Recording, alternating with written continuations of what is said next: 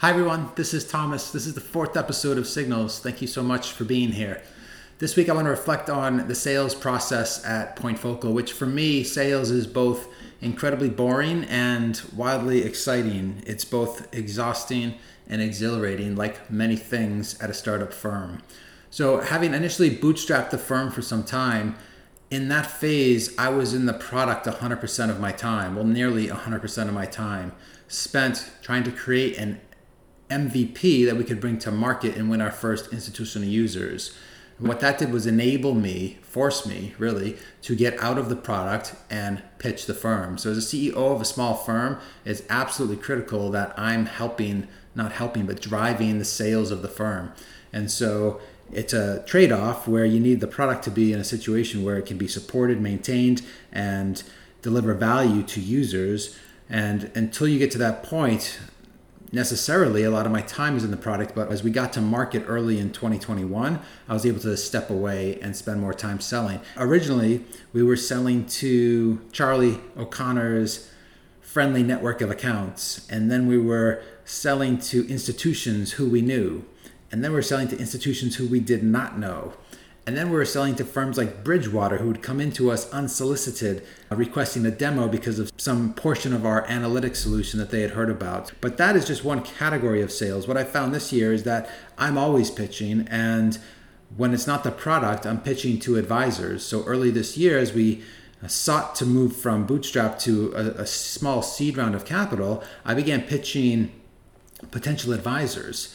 And we were incredibly fortunate to bring into Point Focal three advisors who put capital into the firm, but also came on formally to advise me with very different perspectives in areas that they could help us grow. And it's been really an amazing kind of dynamic. They've been incredibly supportive. They do bring uh, a variety of different views into what we should be thinking of and how they can help me. And I must say, I think for them, it's been not only informative about them learning about Point Focal and how we are positioning to become a viable business, but it's also, I suspect, they've learned a bit about themselves and how they can best support a firm like Point Focal. And so it's really it, has been fascinating but again the you know pitching to them was a very different pitch than pitching to institutional prospective users Likewise, as we move away from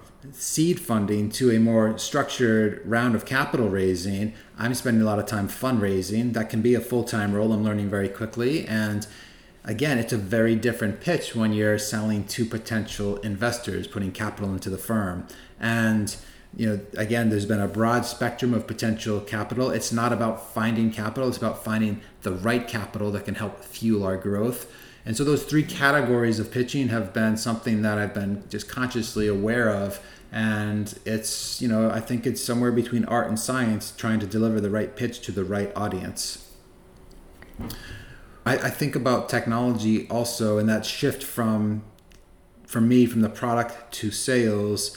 I think about the character in the sitcom Silicon Valley who just constantly said, it's all about the tech meaning if you build the tech properly, you're all set. But while I want to believe what he says, it's also true that if you don't tell anyone about the tech, it really doesn't matter. So it isn't only about the tech, it's about distribution and finding an audience and connecting with that audience such that they understand how you can help their lives, right, with value that you deliver.